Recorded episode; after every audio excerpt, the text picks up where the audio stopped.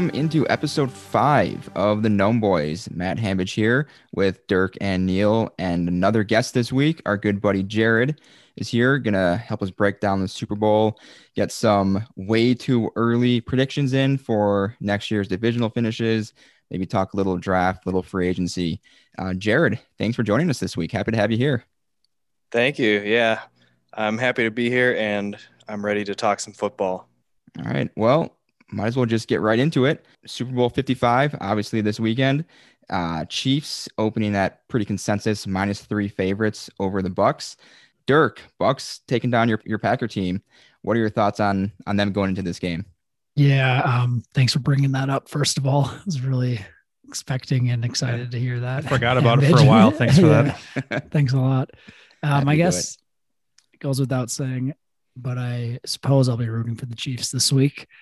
Um, I, am most interested, of course, to see if um, the Bucs are going to be able to stop or, or, slow down, I should say, the Chiefs' offense, particularly as we were discussing a little bit here before we started recording. Um, what what's going to happen with Travis Kelce? Is anybody going to be able to slow him down? He's he's dominant. Um, so I think for me, that will be fun to watch. Um, just thinking about an individual matchup, I'm going to be excited to see Kelsey out there on the field. Yeah, absolutely. I mean, that whole whole Chiefs offense is just absolute absolute electric show. It's going to take a monstrous effort to to stop them, or like you said, slow them down enough to to pull ahead. Uh, but the Bucs offense has been playing at a pretty high level. You know, even though with Brady's three picks in the NFC Championship game, they've still been putting up points. Jared, how do you see this game playing out? Uh, I think the Chiefs are going to win. I, think they're going to too good. And you think yeah. they're going to cover that spread p- pretty easily? Uh, I think so. Folk?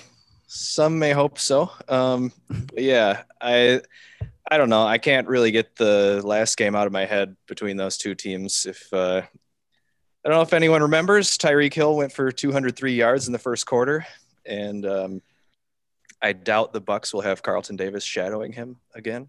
I forgot that that was that game. Like he just went berserk in the first quarter. Yep. Yeah. I remember I was playing Jared in fantasy that week, so I I did not forget that game. I mean, it was a good week to have Tyreek Hill on fantasy, I guess. Yeah. yeah. Every, you know, two minutes. Oh, Hill's another 45 yards and touchdown. Great.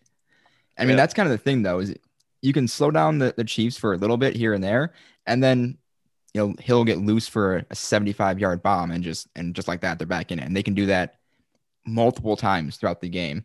And the Bucs, I mean, they've got a great offense too. I mean, Mike Evans, Antonio Brown's been, been playing well. Chris Godwin, obviously Gronkowski is still a factor.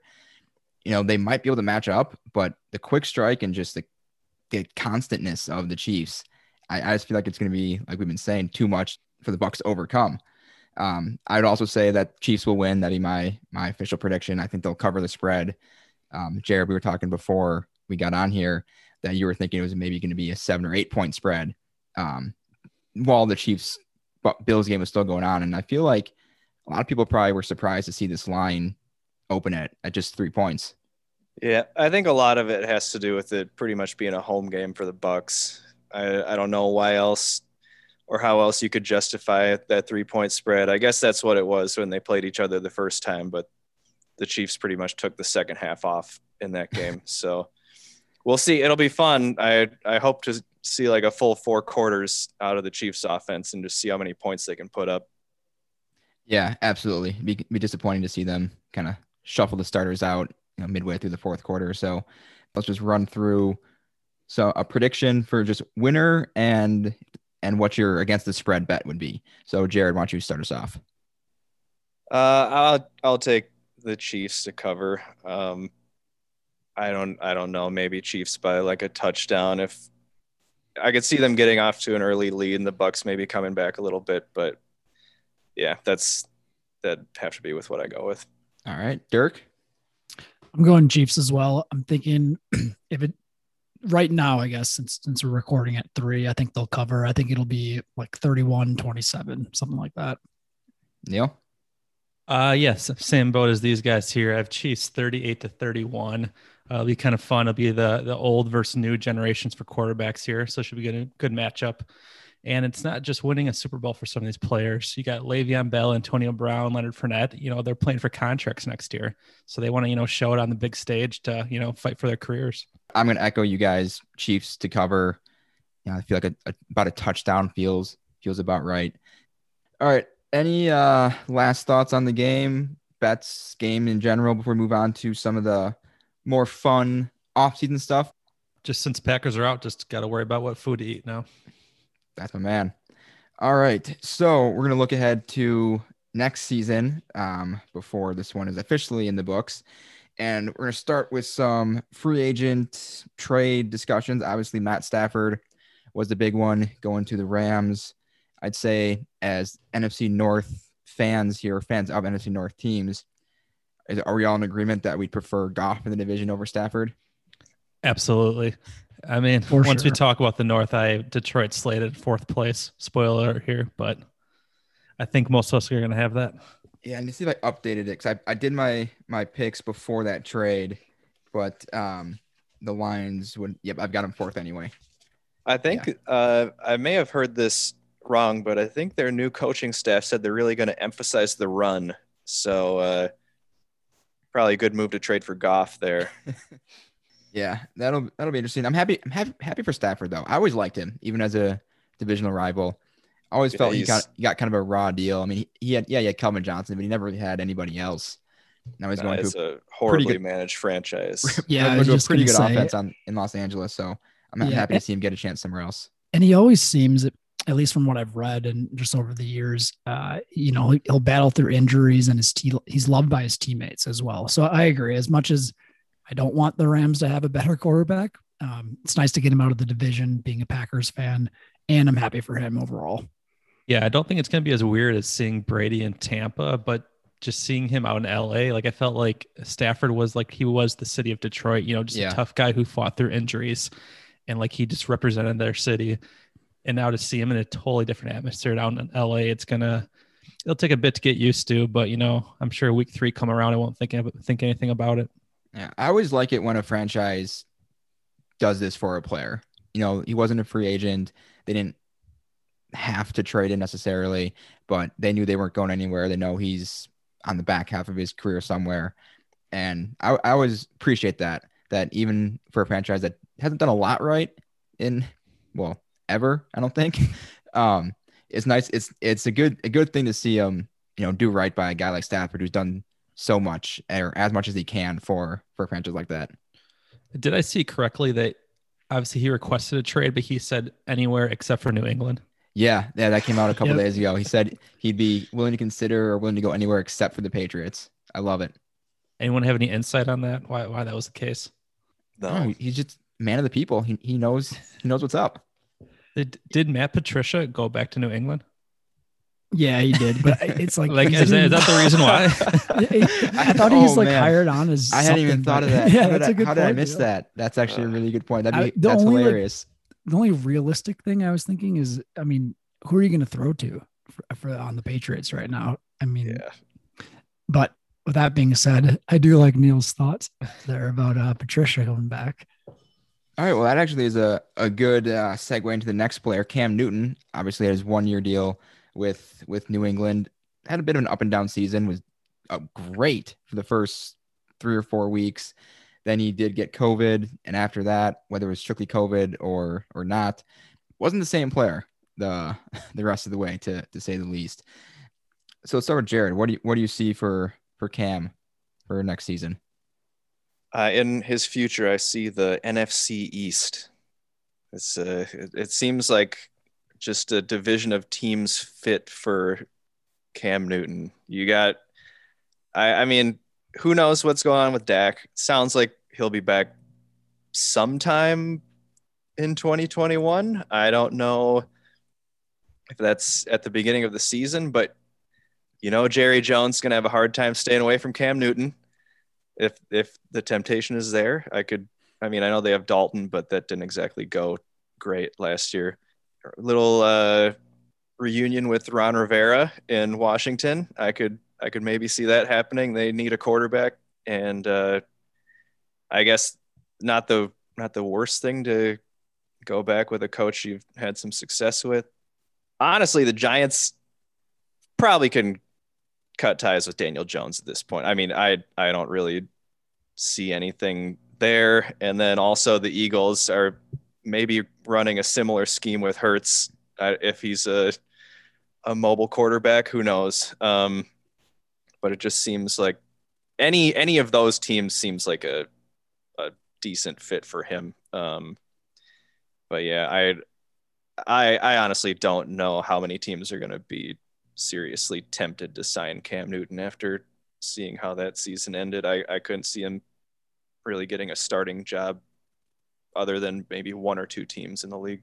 Yeah, that's that's the thing is I'm sure he'll get an get an opportunity to go somewhere, but whether it's a starter or a backup um, is going to be the question and what he's willing to go for. You know, if he goes to Washington, he'd probably come in as the presumptive starter at least. Um, but you know, if he went to a to another team, you know, maybe he'd go in as as a backup. You know, Cincinnati or something like that. Maybe help cover till Joe Burrow gets back, but then he'd go back to second string. Um, so and you know, a veteran guy like him, you know, will he only go for a starting spot? I think that's going to be kind of interesting thing to see with him. Is you know who offers him what as the as the next few months play out. For yeah. the record, I I don't seriously think that Cam Newton has a chance of going to the Cowboys, but it's something that I want to see desperately. it it'd be shocking, but I mean, like you said, Jerry Jones, you know, who knows what that man's going to do.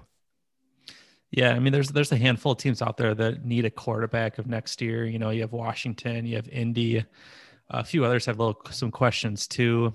As for being a starter, the only one I can see him going to is maybe Washington and competing for that job. Other than that, I just see him being a backup somewhere next year. Yeah, I feel like that's probably the most likely, unless unless someone wants to take him as as like a, a one or two year bridge quarterback. If they if they don't think they're ready to compete right away and they want to you know, like Denver, for example, their quarterback situation is kind of a mess. But if they if they maybe trade up and take someone in the draft, you know, do they want to put that guy as their day one starter next year, or do they have someone like a Cam Newton come in and get him through a year or two um, while they build up the rest of the rest of the team? I think that might be where he finds a starting job. Um, but yeah, like you said, a backup position seems the most likely where things stand. I'd say. Yeah, for me, I had the teams you have all mentioned. Um, the two I could realistically see Washington. And then I, I the more I thought about it and, and, kind of was looking at things, I think the Colts could be interesting um, just with their offense as a whole. The the offensive line is pretty solid. Um, and then the young the young running backs that they have, Jonathan Taylor, Hines. I mean, maybe he could come in, battle, find his way to be the first string there. Um, since they have had such a um, roller coaster of a situation here with with the quarterbacks the last couple of years. I think it'd be interesting to see him on the Colts in the end. Yeah, I think the Colts are interesting. I think they might be just a quarterback away from really competing, but I don't know if Cam's that guy. Right, right. I mean, depends how desperate they get. You know what their other options are. Um, but I I would have to imagine he wouldn't be at the at the top of their list of of ideal targets. But you know, if they think that they can get the first quarter of the season cam from last year for a full season, they might go for it. Moving on to a little running back. What do our Packer fans think can happen with one Aaron Jones, who has proven himself to be one of the best backs in the league, and he might be out the door. Yeah, I think it's uh, unfortunately safe to say he's going to be out the door. I'm sure you all saw the report that came out recently about how he turned down the offer from the Packers during the year because there wasn't enough guaranteed money. And the Packers cap space, as Neil will probably mentioned too, I, I just don't think there's a way to to get him back. Unfortunately, um, for me, the team that I think will pay him what he wants is somebody like the Jets in the end. I was just about to say the same team as well. Um, to backtrack though, uh, just with the performance that AJ Dillon was, you know, given off the past few games, you know, he hasn't been, you know, the best back I've ever seen, but he's still a rookie. I mean, he'll he'll just get better. So that's uh, uh you know positive going forward. But yeah, I think someone like the Jets, where at least in his mind as well, he can like get the starter role there. You know, be be the main guy there. Where a lot of these other teams, the only opportunity he's going to get is where you know he has the one A, one one B punch, or you know he's the maybe a Kareem Hunt type role, which he not necessarily really what he wants to do.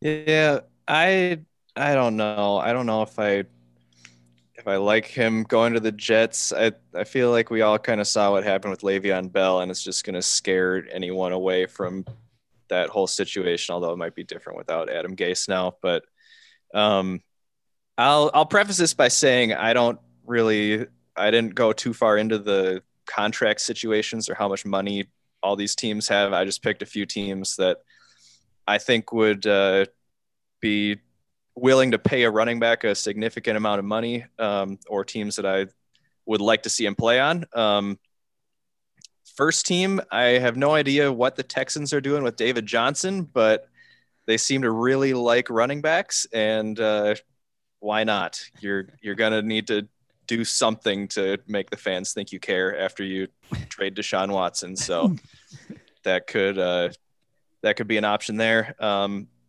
the Falcons were stupid enough to sign Todd Gurley last year, and I think that they they could see Aaron Jones just sliding right in with Matt Ryan and Julio Jones and Calvin Ridley, and creating like a formidable attack. But I don't know, maybe maybe like they like some of their younger guys, but um, the team I'd really like to see him go to, I'd feel like this is not going to happen at all, but they had a kind of a revolving door of running backs last year as the 49ers and Aaron Jones in that scheme would be outrageous. I would I would want to see that. Um, I know Raheem Mostert is like sneaky old. He's like 30 or 31.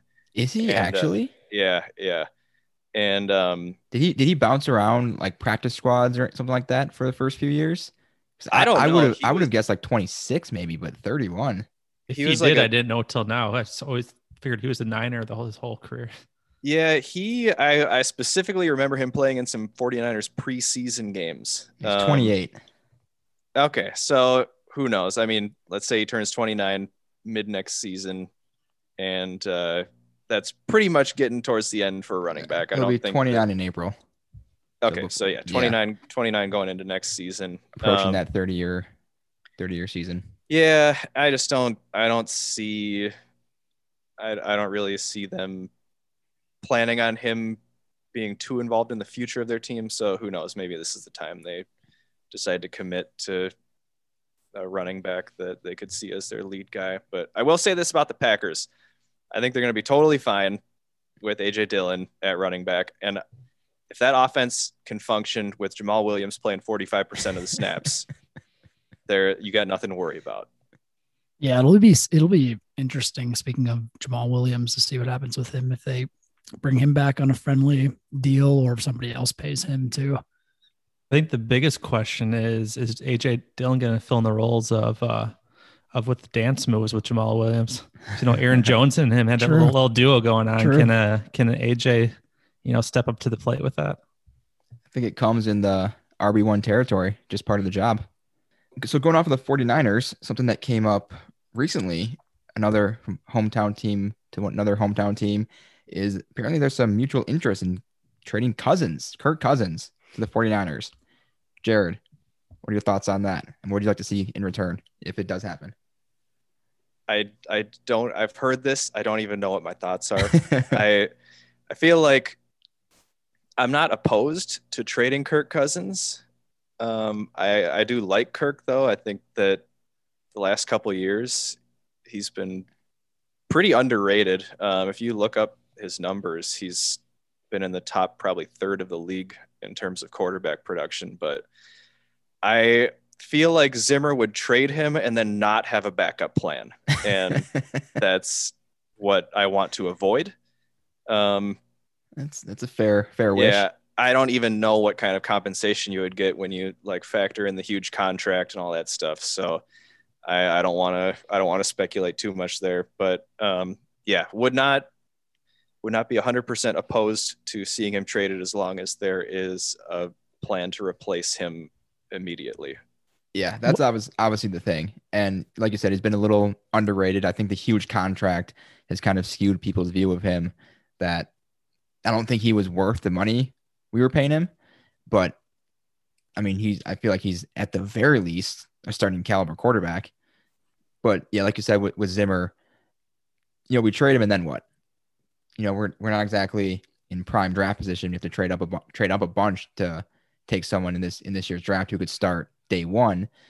And I don't think Jimmy Garoppolo is the answer. I don't think CJ Beathard or whoever their third quarterback was would be the answer. Obviously. You don't have a uh, a Jordan Love waiting in the wings to take over. Maybe Cam Newton comes in, save saves the Vikings. Oh, I hope he does. I really hope he does. What a, what a prolific rushing attack we would have. Yeah, Zimmer would love it. Just wasting Adam Thielen or Justin Jefferson. yeah, right. That'd be the worst. Not the worst thing, but I would not be be happy about that. No. Not after seeing what what you know with with Thielen and Diggs and then Thielen and Jefferson, how awesome it is having two just elite receivers every year, and then going back to a team that's going to run the ball 45 times a game. Zimmer would be in heaven. We we go eight and eight, and he'd be in heaven. Be like, yeah, we executed the game plan. We did what we wanted to do. As long as the defense plays well. uh, yes, so that that'll be one at least for for Jared, myself, and any other Vikings fans out there to to watch in the coming months leading up to the draft. If any big trades happen, then throughout the rest of the offseason. And then the big one, which we which Jared alluded to earlier with the Texans, is Deshaun Watson. After they bungled their relationship, to uh, put it politely, I'd say he wants out, and he wants out bad. And I mean, he's arguably a top two quarterback in the league. He's literally an upgrade for every team except Kansas City. So every team should be in the market for him. Um, going to take a lot to get him, especially because he's still under contract for several more seasons after his extension he just signed. So this is going to be one to one to watch, to put it, you know, lightly. Um, what do you guys think? Do you think it's going to happen? Do you think he's going to threaten to sit out next season if he doesn't get traded? What are some some predictions? Obviously, it's hard to predict in a situation like this, which seems kind of unprecedented. But uh, what are some completely uninformed, off the cuff thoughts of the, the Watson situation? Yeah, so it sounds like Houston wants a big haul for Watson, which rightfully so. Like you mentioned, you know, he's easily, you know, a, a potentially, you know, top two, three quarterback in the league. It's just in Houston's better interest to move him as soon as possible, just get the assets coming in. My team that I have him landing on is the Jets. I'm thinking they'll um they'll trade away their second pick and uh, you know, shove shove the assets over to get Watson on their team we'll see if it happens. I have no idea. But I know all besides Watson, I know uh, sounds like JJ Watt is also a little disgruntled, and I think he wants to trade as well. So I'd be happy. I know he's kind of injury prone, but I would be happy, you know, bringing him home to Wisconsin and getting him on the Packers for to end his career. Yeah, I would not be on board with that. Surprisingly enough, um, Zimmer's but, already on the phone. Don't worry about it. but yeah, it's, it's funny you mentioned that. I don't know if you saw after the Texans' last game, they caught a, a little audio clip of, of Watt and Watson walking off the field. Did, yeah. and, and Watt said something like, Yeah, sorry, man, we just wasted another one of your years. So you saying that he's rumored not to be very happy with the situation doesn't surprise me, shouldn't surprise really anybody on that. So that'd be that'd be something. You know, they were weren't they in the playoffs just a couple years ago? Now they're going to Yeah, they were up 24 to 0 on the Chiefs. And then they kicked Remember a field that? goal. Oh, Shit, yeah, that, that was, was, just that, that was, was literally just two years ago. that was that. that was last year. Oh my god, this I saw a tweet um, ridiculous. Um, yeah, DeAndre Hopkins, you know, everyone yeah, was still there. just what Neil said, I saw a tweet the other day that said with with the graphic of Hopkins, uh, Watson, and JJ Watt, and it was like, imagine if these three were on your team, how many Super Bowls would you win? and then of course Bill O'Brien, just the the trade machine over there what a deal for uh, Hopkins last year. Uh, yeah, yeah, that's yeah, that's something else. So that that one, I think, as all football fans would probably say, that's the one that's, that's going to hold the intrigue um, through the through the draft, through the offseason, see what sees what happens there. Um, speaking of the draft, I know Jared, you were angling to get some some QB talk in. Why don't you start yeah. us off with some uh some thoughts there? Well, uh, truth be told, I do not watch a lot of college football, but I'm more intrigued by which teams are looking for like the new young quarterback of the future. And I know some of the teams we talked about with Cam Newton um, could use a guy for like a year or two to kind of bridge the gap. But um, when you start thinking about teams that like could really start over at the quarterback position, that's where I get interested and um, definitely pay attention to the draft to kind of see what these teams are planning for the future. Um, so uh, I'll say, I mean, it seems pretty obvious the Jags are going to take Trevor Lawrence first, but um, outside of that, like I'm just gonna I'm gonna go a little bit uh, off script with some of these teams. Um, like I, I could see obviously the Lions. I, I would hope that they don't think Jared Goff is their quarterback of the future, but I could also see them thinking that. um, the Bears, I think the Bears just need to completely start over, um, at least offensively. It seems like Allen Robinson's not happy. They'll probably be looking at maybe um, I think they might have to franchise him or or trade him, but he's not going to be happy if they put the tag on him. Um, I I think Washington probably would want to look at having a a quarterback of the future there, especially with how that defense looks like it's going to be. Um, and then I I think the Giants probably need to start over again. Um, 49ers, depending on what what they do with Kirk, it sounds like they're ready to cut Jimmy, and then uh, the Patriots too. The Patriots really have to evaluate that whole offense because they have, have approximately zero playmakers on their team. So they they gotta I guess start at the quarterback and branch out to the skill positions. But a couple that I was thinking about too, um, you know, the, the Falcons, you know, Matt Ryan probably doesn't have too many more years left, um, at least not in Atlanta. You know, do they take somebody now? Do they try to trade up and get a? I mean, that number four pick, so someone might fall depending what the Jets and Dolphins do. Um, but they could try to angle, grab grab Zach Wilson or Justin Fields, um, try to get a season or two of Matt Ryan in, um, while they, you know, you know, bring bring them up a little bit.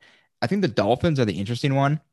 You know, Tua was okay when when he got when he got the the playing time at the end of last year, but when you're at the number three pick, you know I think you've really got to consider who's available, um, and you know one of Zach Wilson or Justin Fields will be available at that three spot, obviously with Lawrence, you know, being basically a foregone conclusion to Jacksonville. So I'm I'm really curious to see what what they're going to do because they're they're making improvements. You know, man, Brian Flores has done a great job with them. They they've got a, a good foundation, and if they think that you know, say Justin Fields is going to be that that difference maker, get them from where they are to that next level, it's something they've got to got at least consider. Also, really quick, going back to Deshaun Watson, um, I know we talked about the well I don't know if we, we didn't even talk about the odds, but the, the Jets are at plus 200 to get him, but the Dolphins are the next closest team mm-hmm. um, at plus 400. And they do seem like they are like just a quarterback away from being really, really good for a long time. And I, I mean, if they have a pick that high, I could, I could see them um, leveraging that to try and get like a ready quarterback in there, and um, they could really take off with Watson there. So that that would probably be the route that I would try to go first if I were them. Um, but yeah, I wouldn't blame them if they if they wanted to look at another rookie quarterback too. Too, it wasn't really convincing as you know a, a big time star's first season. Right. Yeah, I, I agree with that completely. That uh, like we've all said the Jets, obviously, but the Dolphins have the third pick and the 18th pick and Tua, which could be enticing for the Texans. You know, get a another possible quarterback into a on a rookie contract at least too. Plus some of these picks packaging. I think, like you said, Hambidge, that just the Dolphins in general, it's going to be really fun to kind of watch and see what they end up doing. Um, if they do make a run at Watson, and if not, if they go quarterback number three, or maybe trade down. Um, I think that it's there's a lot of uh, intriguing options for them, and it's going to be exciting to watch that. Yeah, I don't think uh, I don't think they're willing to give up on Tua just yet. Only you know after a half season of starting, so I'm thinking either like either Tua is gonna be the starter, or if they trade for Watson, you know Tua is gonna be in that package. So one of those mm-hmm. two guys I think will yeah. be starting. I think uh, something they do need to build on, whether it's through free agency or the draft, is their wide receiver corps. Um, kind of build that up for Tua or whatever guy they're thinking uh, going forward. I know they have was DeVante Parker their most, you know, their their best bet that they have. I'm trying to think who else. Pretty much. I mean, Preston, Preston Williams was hurt, but he was he was pretty good. I mean, Mike Gesicki is good. Mm-hmm. Um, you know, maybe they'll you know scheme up some plays for for Lynn Bowden. He you know had some flash. You know, he, would be true, more yeah. of a, a complementary player, but you know we've seen that that work if they're the third or fourth option. You want you wouldn't want him being your your number one receiver, but if you get someone like Watson, you know, like Rodgers has shown in in Green Bay, quarterback can make some average receivers look pretty darn good. And and Watson might be able to do that with with the with the corps they have now. Um, but the Dolphins are one of my favorite teams to watch last year. I I love them, and I I would I'd be really excited, just from a general fan standpoint, to see them get Watson because I think they could be really good if they get the get a nice you know elite quarterback just to jump in like Dirk said, just just ready to go. No no rookie waiting time or anything like that. Just drop him in day one and let him go. Yeah, maybe Will Fuller is that good because Watson made him look like a superstar a lot of times this season. So that kind of goes with what you're saying, where you know just adding Watson can uh, help those other wide receivers take that next step. Hey, he's a free agent too, isn't he? He could sign with. Uh, yeah, but he's suspended Miami. like the what is he the first six games or something like that yeah, or eight games? Like no, yeah. isn't it? It's he was suspended for I think eight games, but but a few of those the last the first like three or four were the end of this season. So so they're gonna they're gonna get confirm this. They're gonna get a, most of a season from him. Oh, okay. Yeah, I was, I was thinking it was six, like Neil said. No, because because I remember yeah, yep. because it, it happened right before the fantasy playoffs. Not that anybody cares about this, mm-hmm. but I but I I had him on two teams, which maybe cost me championships both of those leagues. So I know I know some of the suspension was covered at the at the end of this season. I can't remember exactly what the breakdown was. Maybe they go after back to the Dolphins. They go after like Allen Robinson, something like that. I, I also complete side note, but I don't have a lot of sympathy for Allen Robinson because the pat like he could have signed with the Packers back a few years ago and he went with the Bears instead. So I, I hold a grudge with that. Still um, might, but Still I do. that's true. Maybe uh maybe you can reconcile it here. I do think that he. I mean, he's a stud. Honestly, as a receiver, he just needs to be in a different uh, he needs to have a different quarterback throwing to him. Neil, did you find uh, Fuller suspension there? Uh, yeah, I was looking at articles. I saw one from two months ago saying six games and that he was already able to serve five of them during this current season. I didn't think that was correct, but maybe that is correct. He's only serving one game next season. But I feel like he had more than one game that he was serving this this fall, this coming season.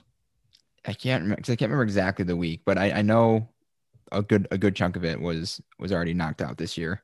So why don't we move on to our way too early, just incredibly too early division predictions for next season. um, you know, why not have a little fun? End of the football season. We're all fans. We're all sad. It's coming to an end. Why not? If you're not looking- talking about it before the season ends, you're actually late. Good point. I like it. I like it. Okay, so let's uh let's start with what I have us starting with here. We'll start in the AFC. Let's go with the AFC East. Finally saw the Patriots dethroned with the up and coming Buffalo Bills, and I've actually got the same finish um, as last year: Bills, Dolphins, Patriots, Jets. I think the Bills are going to own that division for some time. Obviously, if Watson goes to Miami, that could shake things up. But I don't see the Bills losing the, losing their hold on that for at least the next couple seasons and the Patriots and Jets seem to be several pieces away. So I feel like that one falls into place pretty neatly.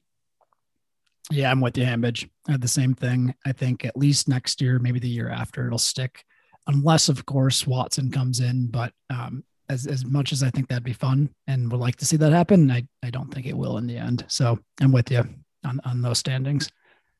Yeah, my, mine's slightly different, not not too far off, but I have Buffalo, Miami, Jets, and the Pats. Uh, I think the Pats are going to go for a rookie quarterback this year, so they're going to need to take a little time to, you know, get him settled in. I do have Watson going to the Jets, so that kind of helps him propel a little bit. But I think both Miami and the Jets need to find one of those high-profile wide receivers uh, during free agency. You got a few guys with Kenny Golladay, Juju, Chris Godwin. You know, you could you could convince them to come on over there, but Other than that, I don't see anyone taking over Buffalo this year or next year. Jared?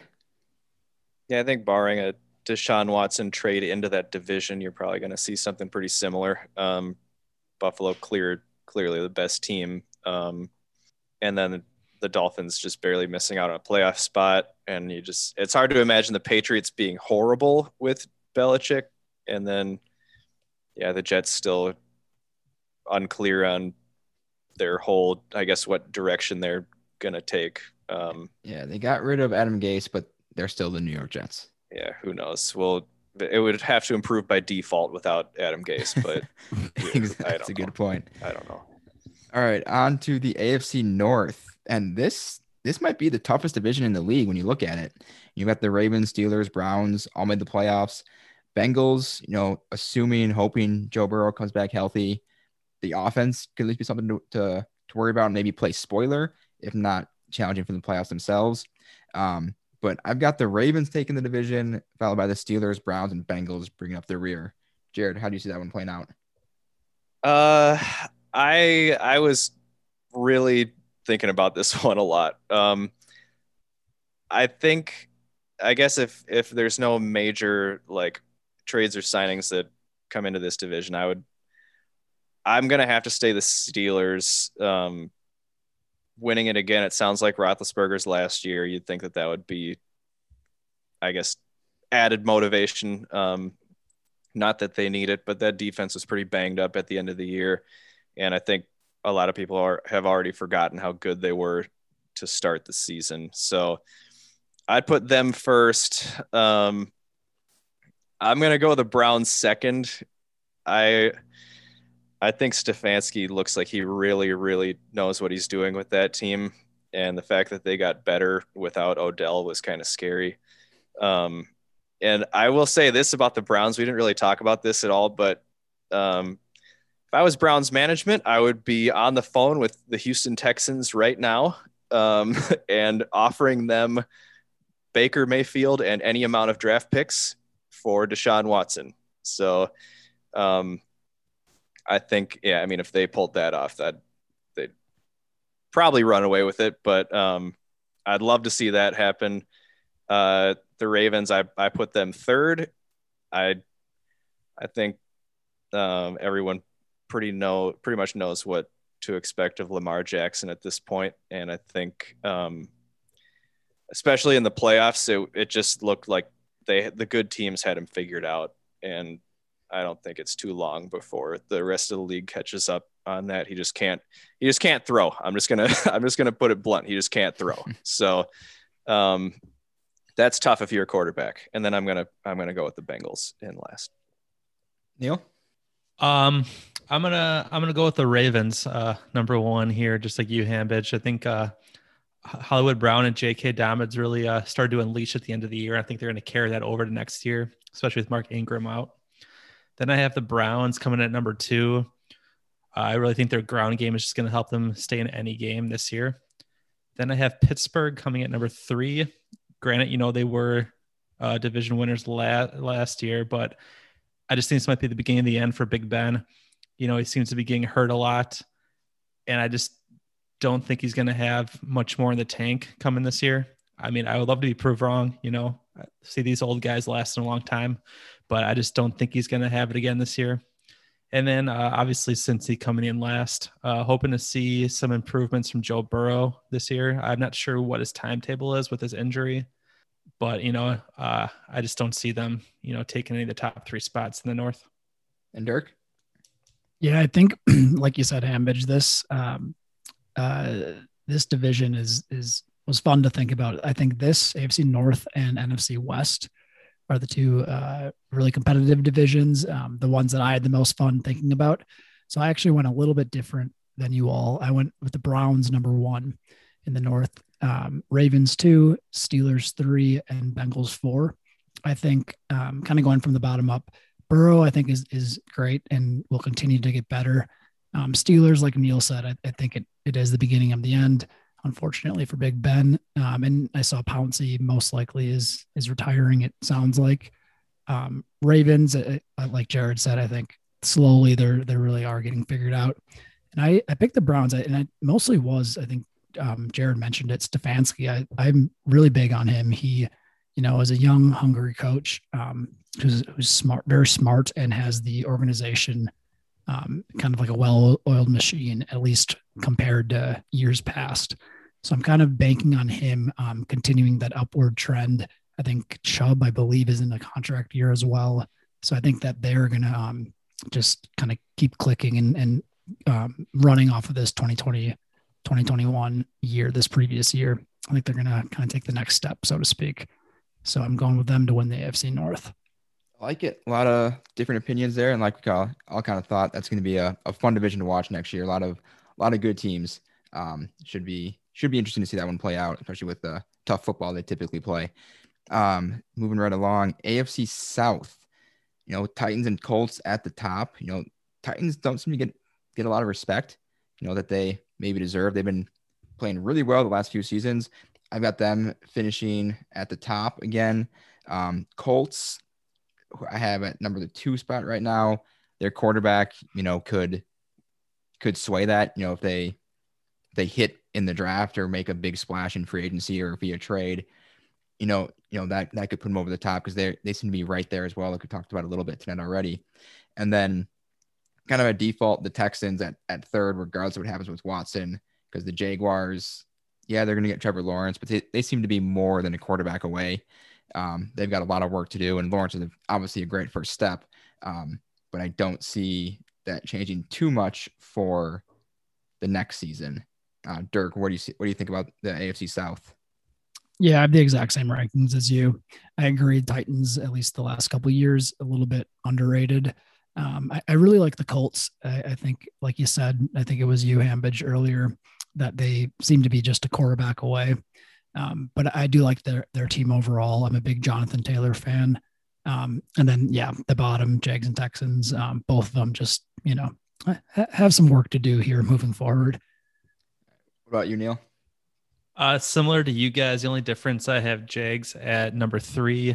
Uh, I'm thinking the they could also be another team that makes a play at one of these bigger uh, free agent wide receivers, you know, to kind of help out Trevor Lawrence this year along with them and James Robinson. You know, they, they got a few guys that could, you know, make a splash, have a little fun this year. So I think they can win a few games to get the number three spot. I just don't see Houston winning a ton this year, whether Watson sits out or he's traded. Uh, I just don't see who's coming in there to help them, you know, I don't know, win four or five games. Like I think it might be a rough year for Houston fans this year. For Indy, I think, you know, they'll need to find a vet quarterback to come in, you know, take the reins, kind of like a Philip Rivers, and more manage the game than need necessarily win it for them. I think they have a good enough O line and a run game to kind of take over for them for those games. And I just see Tennessee going going uh going away with it and you know winning the division this year.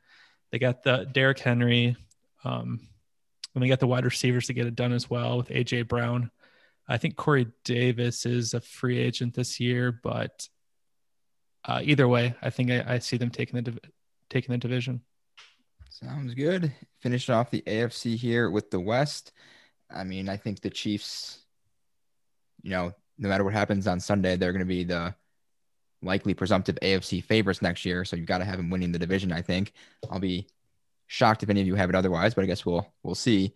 And then the the last three, I I had a tough time with this. Um, you know, the Chargers and Raiders both both flashed at times. You know, Justin Herbert looks like the absolute real deal.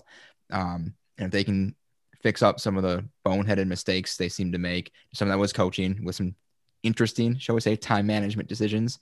Um, but they're going to be a fun team to watch. So I've got the Chargers at number two, and then Raiders at the three spot, and the Broncos finishing fourth.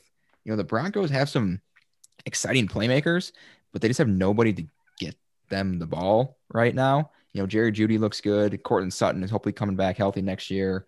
You know, Tim Patrick had some had some good games in in uh, during last season, so they're going to be they can be fun to watch if they get some decent QB play. But I still don't think it's going to be enough to bring them out of the out of the fourth spot. Neil, what do you think about the AFC West playing out? Yeah, Chiefs obviously number one spot, no denying that one. Uh, I had the same as you with Chargers at number two.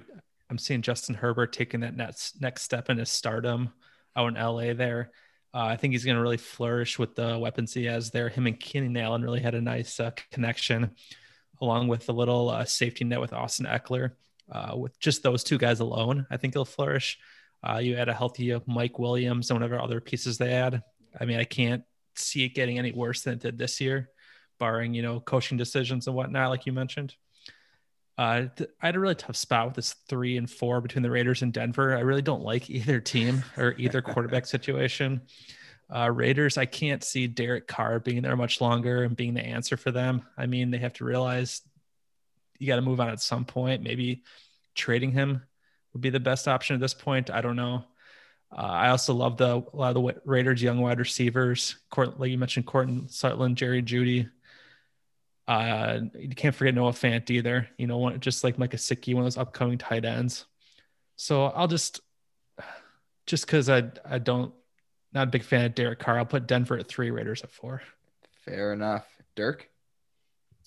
I had the same as you, Hambidge. Um, Sensing a trend there. yeah, it seems like it. Um, Chiefs one, of course.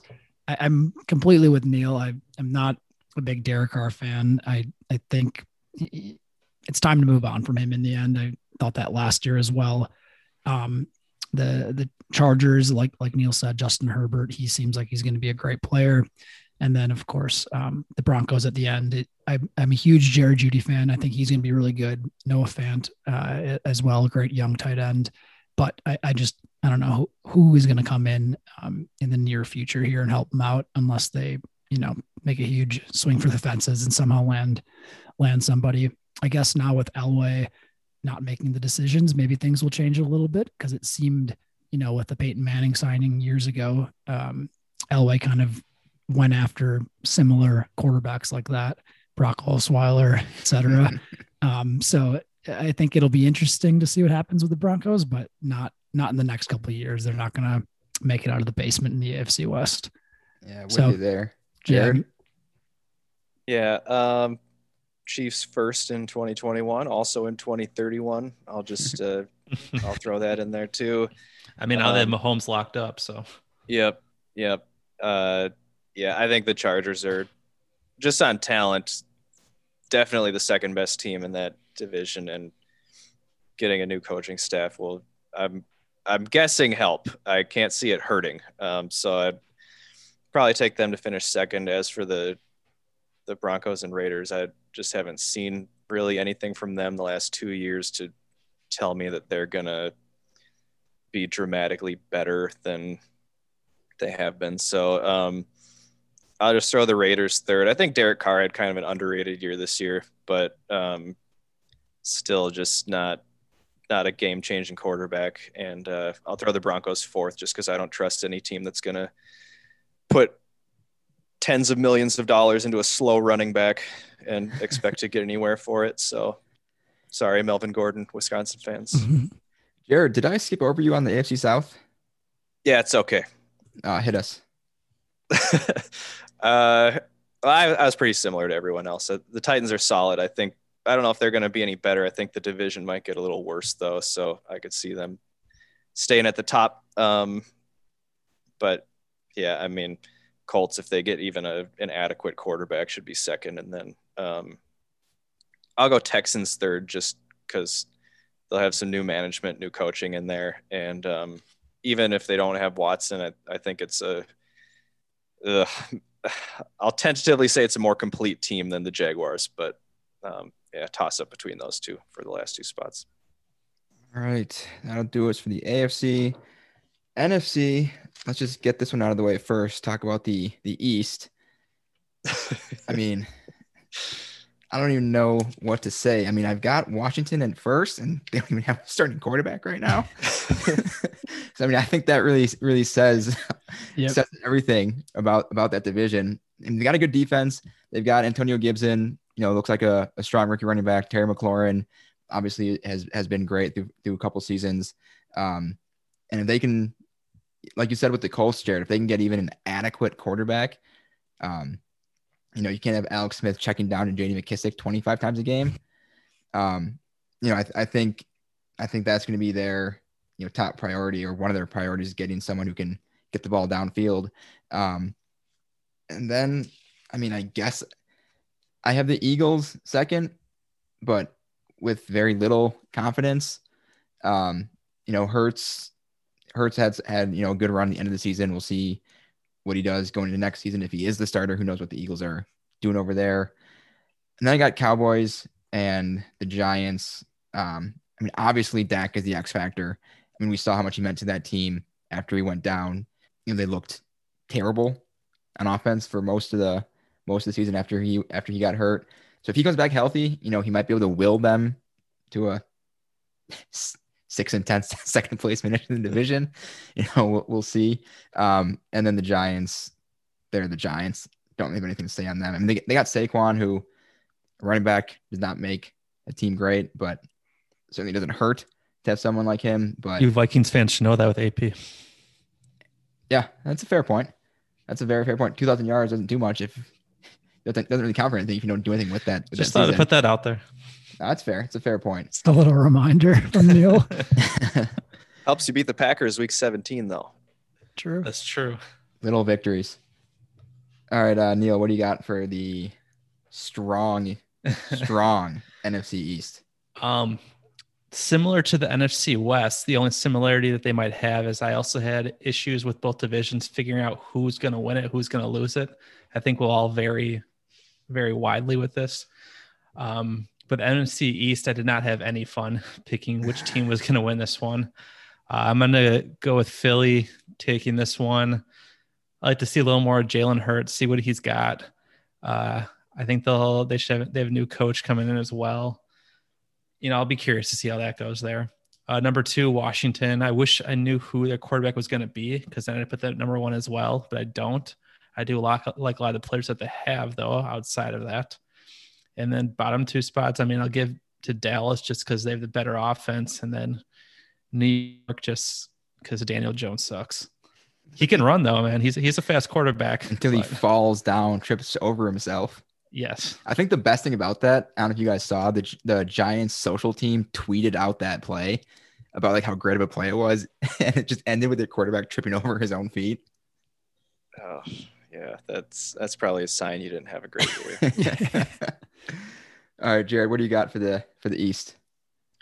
Uh, yeah, I'm, I'm going Washington first. Um, really, I mean, their defense is far and away the best unit in that whole division. I don't like. I, would probably have to stick with that for you know the division winner. But um, yeah, I man, from from that point on, it's tough. I, I don't know if anyone saw the the presser from Nick Sirianni um, when he was talking about you know the future of the Eagles. Fumbled his words a little bit. wasn't wasn't the most convincing presser for a you know up and coming coach, but um, I think for talent, they're probably the second best team in that division. Um, and you know, I, I think uh, what we haven't talked about is is what we saw from Nate Sudfeld in the fourth quarter that Week 17 game against against Washington. So that could put them over the top for that second place finish.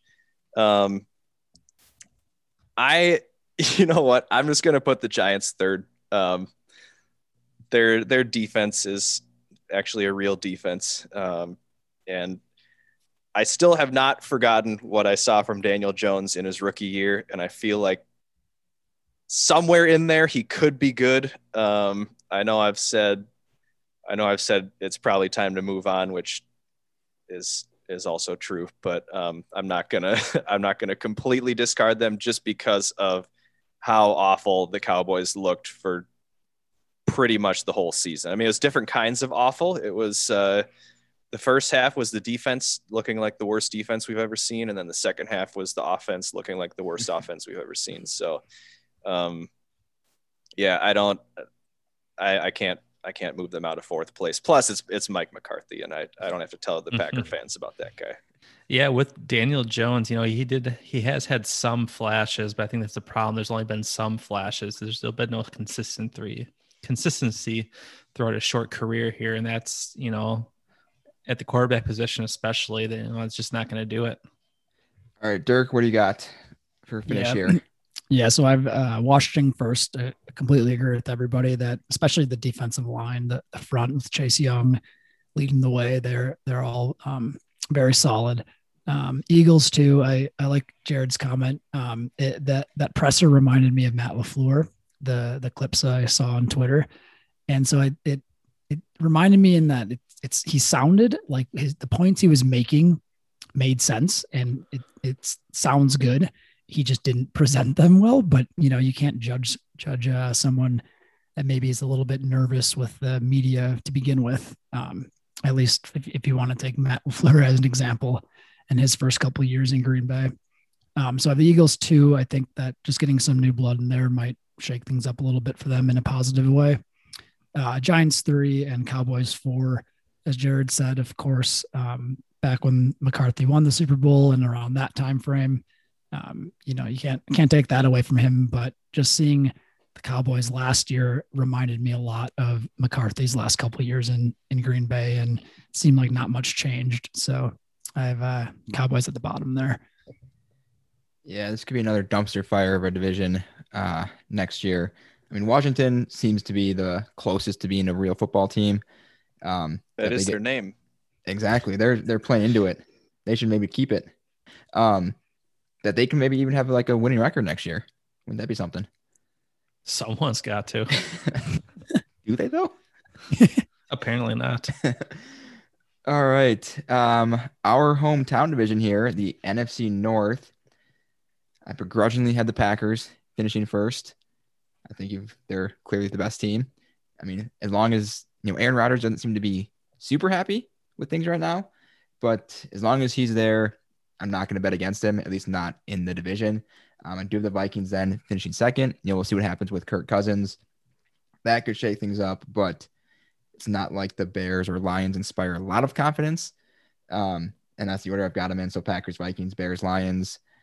I had the Lions at fourth, even with Stafford, and now they're pretty obviously downgrading at quarterback, while so far not having improved anywhere else on the offensive side. So could be another rough year, rough year in Detroit, but you know time will tell, but not looking great right now. Jared, what do you think? Yeah, I'm afraid I'm going to have to go with the Packers first. Uh, man, it's it's been a long 25 years.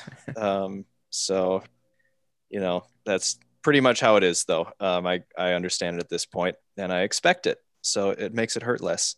Jared and I are seasoned, with... jaded Minnesota's fans. Yeah, yeah, and it's like a it's a comfortable pain where you just you expect it. So second, gonna be optimistic. I'm gonna go with the Vikings. Uh, I think a lot of last year was the defense just not being quite figured out. Like Hunter was gone pretty much the whole year. You had rookie corners out there trying to play man on some of the best receivers in the league and I just think I think the defense is going to be better than it was last year, so that should at least provide some kind of floor um, where the team just doesn't bottom out. But I could I could see that happening with the Bears and the Lions. So um, I mean, especially if the Bears go with another year of Trubisky, I just I don't see the offense really getting any better. But I'll put them third and the Lions fourth, just because I, man, the Lions I feel like they could be really bad. Yeah, yeah, they're not inspiring a lot of confidence. Not that like we're rooting for teams to go 0 16 or 1 15, but that seems definitely within the realm of possibility for them. They've year. done it before though. They yeah. they have it. They can do it. All right, Dirk, what do you think? Yeah, same thing. Packers one, Vikings two, Bears three, Lions four. Um, Packers, I think it'll be interesting. Of course, being a fan what they do this off season. I don't think it'll this will happen, but it would be fun to see uh, Corey Davis as as somebody mentioned earlier as a free agent. I think that'd be fun if somehow the Packers grab him. Um, but I think they, you know, realistically need to fill a couple other spots first, D line, inside linebacker, something like that. Um, but yeah, I think Vikings second, and then Bears third. Like Jared said, seems like Bears probably will put up uh, Trubisky again, which for an NFC North fan, not of the Bears, is a good thing. um, I also think this won't happen, but seeing it on Twitter, you know, Bears fans talking about trading for Watson. I think it's funny to think about them trading three first round picks when they could have just used their own a few years ago on Watson. um, and then the Lions, of course, uh, that uh, it it just I, I, honestly don't even know where, where to begin with them. It's now they have that Goff contract on their hands, and I, I don't think he's the long term answer. So um, yeah, they're they're at the bottom there this year in the NFC North. All right, let's see, Neil. Are you switching anything up, or are you keeping the same?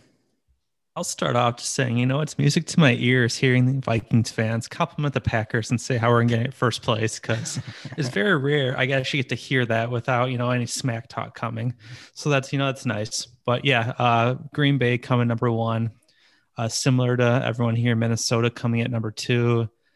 I, I don't know if the trade with San Fran's going to happen, but I'm just assuming Kirk Cousins is going to stick around. So I think the offense should be just fine with what they have defense should be better, and they've had you know some rough times last year. So I I, I see them getting better coming year. Uh, Mitch Trubisky, not much to really say about him. We've all seen him play.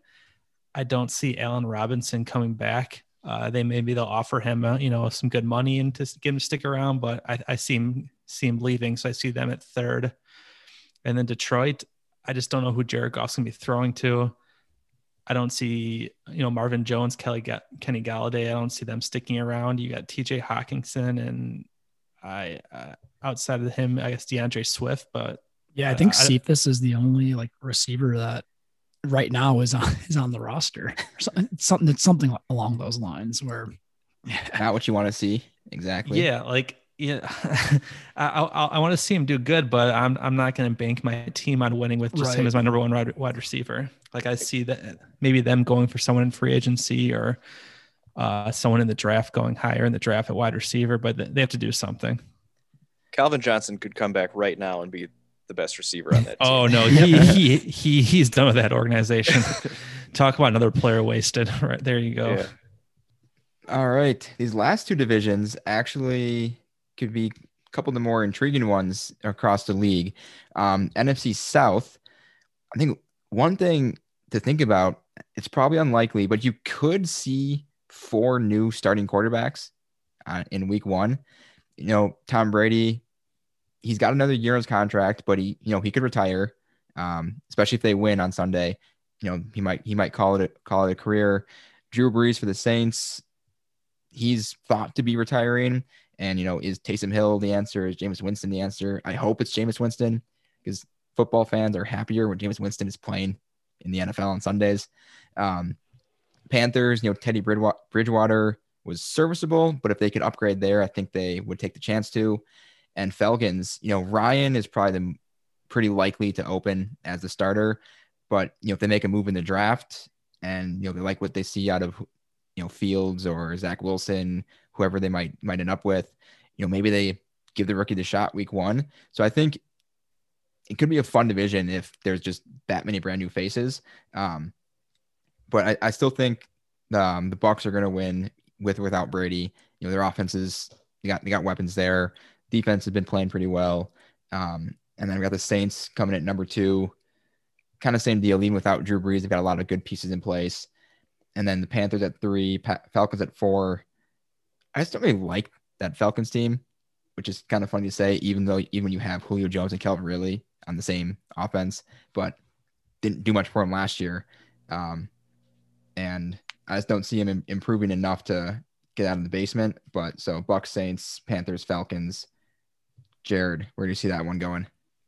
Uh, I I think it's going to look pretty similar to how you saw it this year. Um, I guess the exact order could vary a little bit, but I just see the Bucs and the Saints being one and two in that order. Um, even with the the quarterback situation uncertain for the Saints, their defense just looks so good for the whole year. Mm-hmm. Um, I, I think they're probably not in too much trouble. Um, I'd I'd also prefer to see Jameis take the the starting job there. Um, we kind of know what Taysom Hill is now as a starter, and I don't think it's super exciting. So I wouldn't mind them giving Jameis a shot and just seeing what they have there. Um, he did throw that nice pass. Was that in the against the Bears in the playoffs where they lined him up as a wideout and he just chucked it 50 yards for a touchdown, I think, to Tre'Quan Smith. Yeah, that's Yeah. James, you're talking about Jameis, right? Yep, yep. yeah, it's the Jameis magic. You love to see it. Yeah. So uh, yeah, that'd be fun. Um, I I think I'm gonna put the Panthers third. Um, their defense looked pretty good towards the end of the year. Um, and they are like low key one of the teams in the Deshaun Watson sweepstakes too. So we'll we'll see what they do. Um, they look fine, but yeah, I think it's just hard to expect anything out of the Falcons, even with with Ryan and those receivers. They they showed us nothing last year, so um, yeah, uh, I'll keep them at the bottom. Dirk, what do you think of the NFC South? Yeah, I'm going Bucs, Saints, Panthers, Falcons. Um, pretty much same thing you two said about the Bucs and Saints, especially on the defensive side. They're just they're solid no matter who's who's um going to be quarterback next year. I think that that Panthers, like Jared said, that's interesting about Watson. I don't think he'll end up there. I actually think the Panthers will draft. Um, I had Trey Lance is who I'm thinking they're going to draft, and I don't think he'll play right away, but I think I could see him maybe like like a week 10 or something like that if if uh, they're kind of over Bridgewater if he's struggling. Um, and and Trey Lance is uh, he seems like a boomer bust type of prospect, at least from what I've been reading and seeing.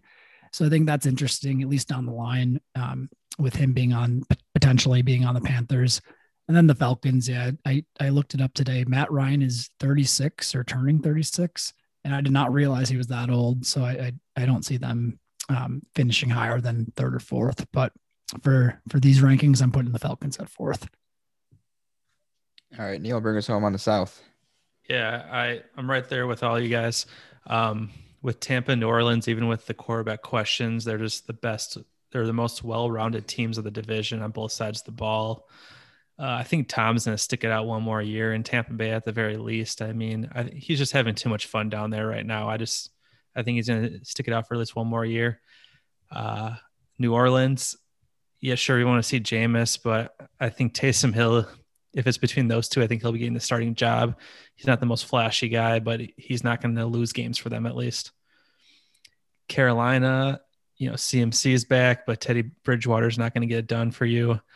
I agree with Dirk on his uh his thoughts on the on the rookie quarterback there with Trey, but that's not going to happen right away this year. And with Falcons, similar to Big Ben for Matt Ryan, I think it might be the beginning of the end where they need to start thinking about moving on from him and it'll show this year with age and with um you know the stats he's going to put up. All right, last division here, the NFC West. I had some trouble with this one. Um, I mean, I had the 49ers in the fourth spot. That was kind of the clearest for me. But even still, you know, they, they look good at times last year too. But the top three, I could really see going in, in any order. So I'm, I'm really curious to see what you guys come up with. But I think um, for me at least, Stafford going to the Rams puts them in the driver's seat for me. You know, their defense was was pretty darn good. And you got Aaron Donald that usually helps with uh, defensive performance when you got arguably the best player in the league and your defensive line.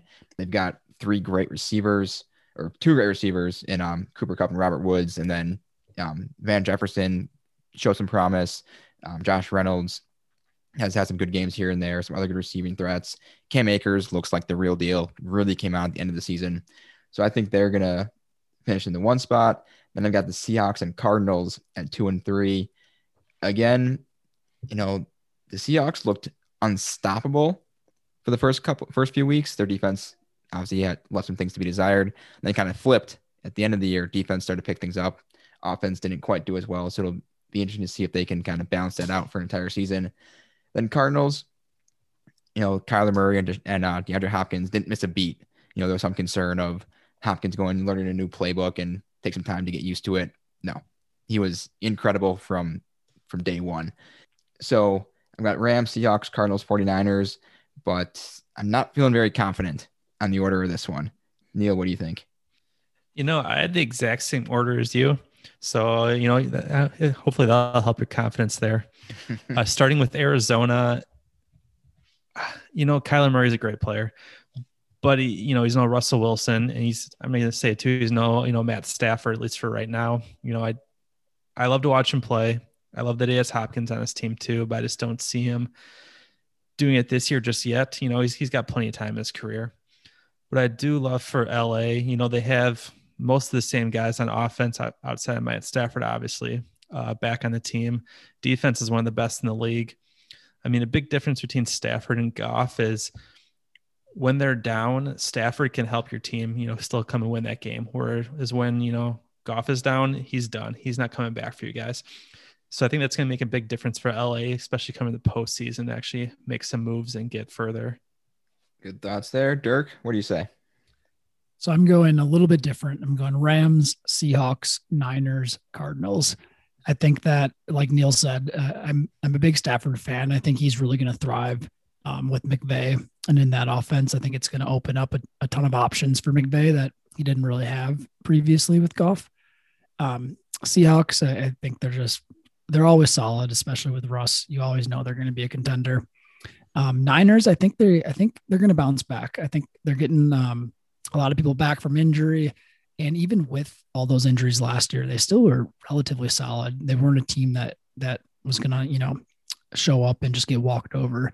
So I think, um, and also just for sake of fun, I was thinking that Niners third, Cardinals. I love Kyler Murray and Hopkins, but I agree with Neil.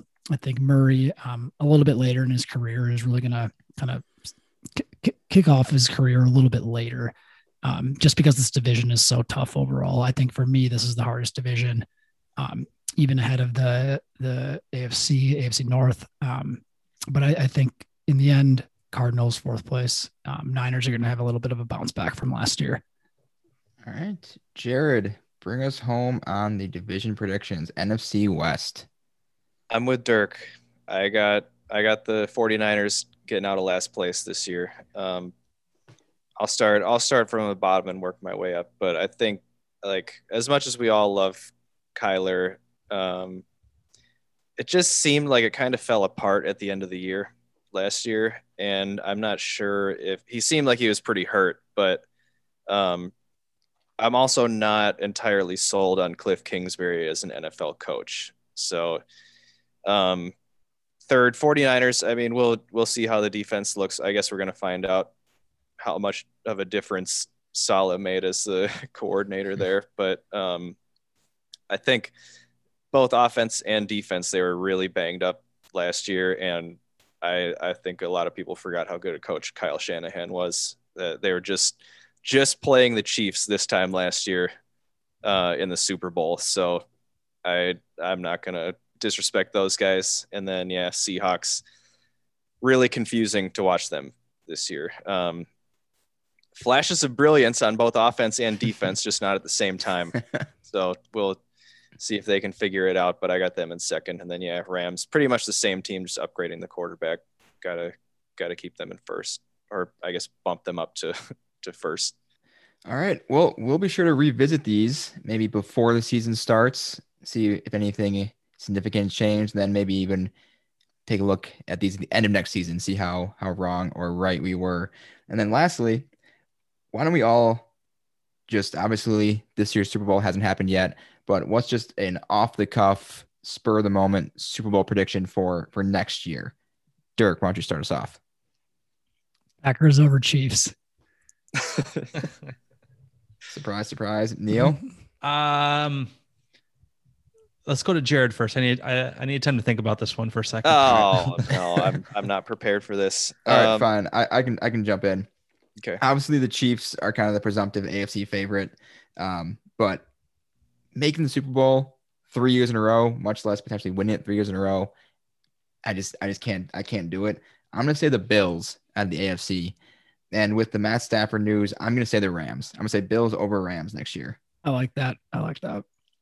Yeah. Uh, now that I'm looking at it, it's not gonna be much different. As I was talking about Stafford, I'm gonna go, assuming Brady is back, I'm gonna go Tampa over the Rams to get to the Super Bowl just because that's what Tom Brady does. So there's no use to fighting it at this point. and then, like you also said, the Chiefs, you know, it's tough to get that many years in a row, and it's just you know nice to see fresh teams in there. Uh, I got Buffalo and Tennessee. I don't know who to pick. Love me some Josh Allen. So I'll go Buffalo over Tennessee to get into the Super Bowl with Buffalo winning it against Tom, and then Tom hopefully fading away into retirement after that, but I highly doubt it. All right, Jer- or uh, Jared, bring us home here. Yeah, I'm. I'm gonna go with the Chiefs winning the Super Bowl, um, and I'm not gonna pick an NFC team. As long as Patrick Mahomes is there, I'm just not gonna pick anyone but the Chiefs. I've seen too much. Sounds like a Vikings fan. think it's gonna be Green Bay. Uh, it could be. Chiefs over it, it doesn't matter because the Chiefs are just going to win pretty easily. I would love to see Patrick Mahomes put up 70 points on the Packers in the Super Bowl. I can get behind that. All right, so that was our incredibly way too early division predictions for next football season. Uh, just a little little fun fun thing to do there. End of the season, you know, as we as football fades away until until next year. Um, so that just leaves one thing left to do, which of course is Hey Hambidge. And Jared, guest of the week, we'll toss it to you for the first question. Yeah, I'm uh I'm gonna tap into your survivor expertise, which did not see this coming. We we have not talked about, or I, I know that you have uh, not talked about a whole lot on this on this podcast. So, um, my question for you is, uh, who do you think is the most overrated survivor player of all time? That's a great question. The first answer that came to mind. There's two actually. Um, one is a winner. I might say Boston Rob. Okay. Um, okay. you know, he was in Marquesas. He didn't really do that much. And then obviously he had a, he had a good run in All Stars. Um, kind of flamed down heroes villains, and then had just a cakewalk of a season in Redemption Island to to win. Um, now obviously he still had to play the game and win, but the competition that he had was laughable. Um, so don't get me wrong, he's still a great player. And I mean, Winners at War, you saw him just manipulate Ben in that first or second episode, and you saw that the gameplay mastery is there. Um, but I think him having a win kind of overshadows kind of his shortcomings. He never really evolved as a player. He's played the same game five seasons in a row. Um, and then Russell Hantz would probably be up there as well. Um, again, never evolved. He just played the same. I'm going to bully you the entire entire season, and you're just going to take it. Um, and he probably should have won Samoa. I, I, I would have voted for him at Samoa, um, from a gameplay perspective at least. He has some good qualities, but overall, he, he couldn't. He was wasn't self aware enough, and that maybe is the most important quality in Survivor. Would you ever right. go on Survivor? Would I? I'd like to think I would. What would your uh, training regimen be? I, I, have thought about that. I would pro if I had enough time because you don't always know super far in advance. Like I've heard of people who like find out on Friday. You always gotta be ready though, and then they gotta fly out on on Monday. I think if I made it into like an actual interview, I would I'd I'd probably pick up CrossFit. I've heard people have done that, and that helps a lot. I would definitely take swimming lessons because I am horrible at swimming, and you need to be at least competent. Yeah to to not look like a or not be a huge detractor on on your on your tribe. Um, but yeah, it, it, as soon as I started getting a little further into the process, I would for sure pick up CrossFit, and then just start to eat better. Probably try to cut out a lot of that sugar that I wouldn't have out on the island. By by eat better, would you like you know like bulk up like an animal going into hibernation? You know, like get bigger because you're gonna lose a bunch of weight staying on that island. I don't know if I would go with a specific diet plan like to gain this much weight or whatever it might be, but just focus on eating healthy. And then you know maybe maybe try to pack on a few extra pounds just as a as a cushion. But I, I wouldn't make a huge effort of I need to put on five to seven pounds before I get out there, anything like that. I think it's just getting your body in as best shape as possible before heading out there. Well, thank you. That was that was even better of an answer than I was hoping for. That's what we aim for here. All right. When it comes to your life, would you rather have the keyboard op- option to copy and paste or undo? Ooh. Ooh, I've never heard that question before. I like that. I like that a lot. I wish I could say I thought of it myself, but I didn't. I was going to ask if that was a Neil original or if you found it somewhere else. You should have said it was it was a Neil original. Um, copy or copy and paste or undo. Um, I would probably say undo, just kind of as a safety net. Then you could take a few more risks. Sure. And then if it goes really wrong, you can just just wipe it away. That's fair. Can we get can we get some examples?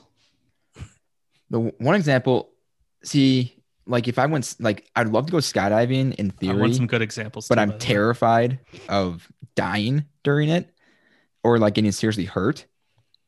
So depending on the exact rules of the of the undo, I could just go skydiving, go bungee jumping.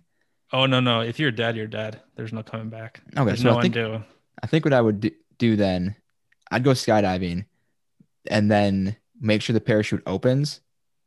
If it doesn't open, then undo it right away. Yeah, have those fingers ready for the, you know, yeah, the, ex- the exactly, keys. exactly. Yeah. What about what about in your actual life? What would you the most recent thing you would undo?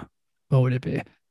Um, most recent thing to undo. I don't know. The last like year, obviously, not a lot has has has been happening. Um, if I could undo not exercising as much, if that's if that's how it could work. However you want it. Yeah, that works. Yeah, if I could undo the decisions to to not hop on the rowing machine and when I easily could have, I would I would probably undo that. All right. Uh, hey, Hambidge, what is your most nostalgic childhood memory? Most nostalgic childhood memory. Hmm. trying to think here. That's actually that's another really good question. You guys are killing it this week. Thank you. We should maybe have Jared come on just for the hey Hambidge questions sometimes. I'll submit them uh, ahead of time next week. You can do a mailbox. um, most nostalgic. Um, I'm gonna think, but do you guys have an answer for that? That's a good question for anybody. It, it's not hey Neil, it's hey Hambidge. Yeah, Yeah, we've gone over this. now. And when if I don't have an answer immediately, I'll stall by thinking and asking Mm-hmm. you guys if you have an answer. You should know that. Know that how that's how it works by now. I don't know about most nostalgic, but I miss Little League. That was always fun when I was That's younger. what I was gonna say. Nice, That- that's what I was, that's what I was thinking. Yeah, I was but I saying- didn't, I didn't know if Little League just in general was a specific enough answer. But I mean, Little League was.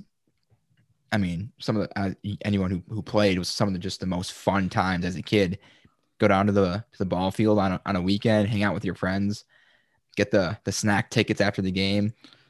I mean, I was about to say, any- it. Any sporting event when you're younger that you're Yeah. participating in, it's just the snacks after you're looking forward to. Like, all right, who's in charge of it this week? What what do we got? What juice box flavor do we got? What what snack do we got? What are we working with here?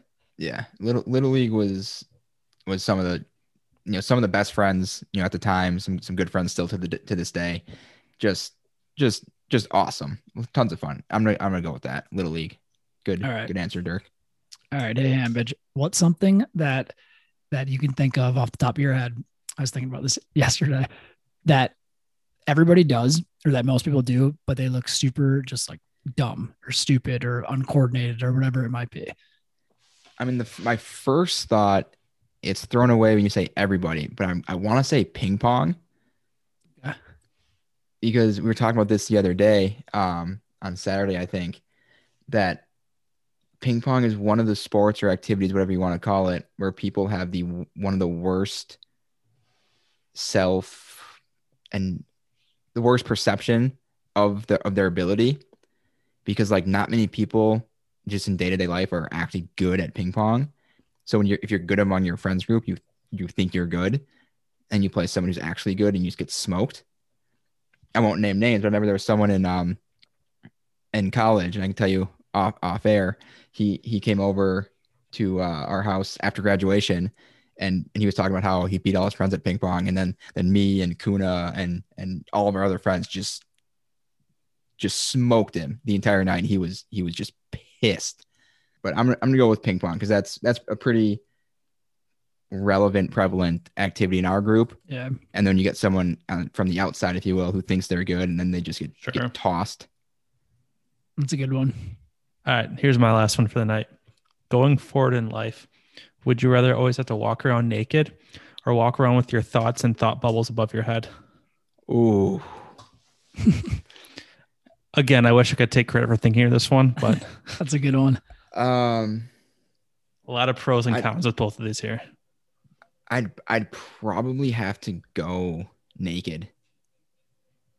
And this is also assuming you're not gonna get arrested by it for it either. Right. But I was I was assuming that was in there. Yeah, I, I could not walk around. Not that I think about anything like bad or inappropriate or like mean necessarily all the time or that often, but on the off chance that something just pops into your head and it's just out there. Oh well, just Like, think throughout the day how many thoughts you have and how many like of those are maybe not the nicest thoughts about other people. You know, it's kind of just human nature for it to happen, and you don't even think about it most of Yeah. the time. Not thrilled about the my alternative, but but I I could I could not not go with my thoughts just being vocalized all day every day. You Yep. just hit the undo button. There you go. Just Yeah, just y- constantly if you can get pressing that as well. Yeah, it's uh, I, those are layered questions. You get both of them. You know, oh, you'd be you just be constantly pressing the undo button and be your entire day. true. All right. Any last questions? Is that is that gonna do it? I think I'm good. I got to save Last some one. for later. My Perfect. last one is what's your favorite type of ice cream? Uh double fudge brownie. And who is your favorite Packer player? Bart Starr. I'll accept. Oh, it's got to be Davante. got to be. Gotta go someone who who's not not playing anymore. I I would have said um the oh Max McGee. That's what I'm gonna say. Max McGee caught the first touchdown pass Oh, in Super yeah, Bowl history. Legend. I was blanking on his name, but yeah, that's what I'm going with. Historical, historical significance. All right. Well, that'll wrap us up for another episode. Jared, thank you again for coming on. Love to have you on again down the down the road here. You know, we might try to work in some survivor talk, maybe some survivor specials.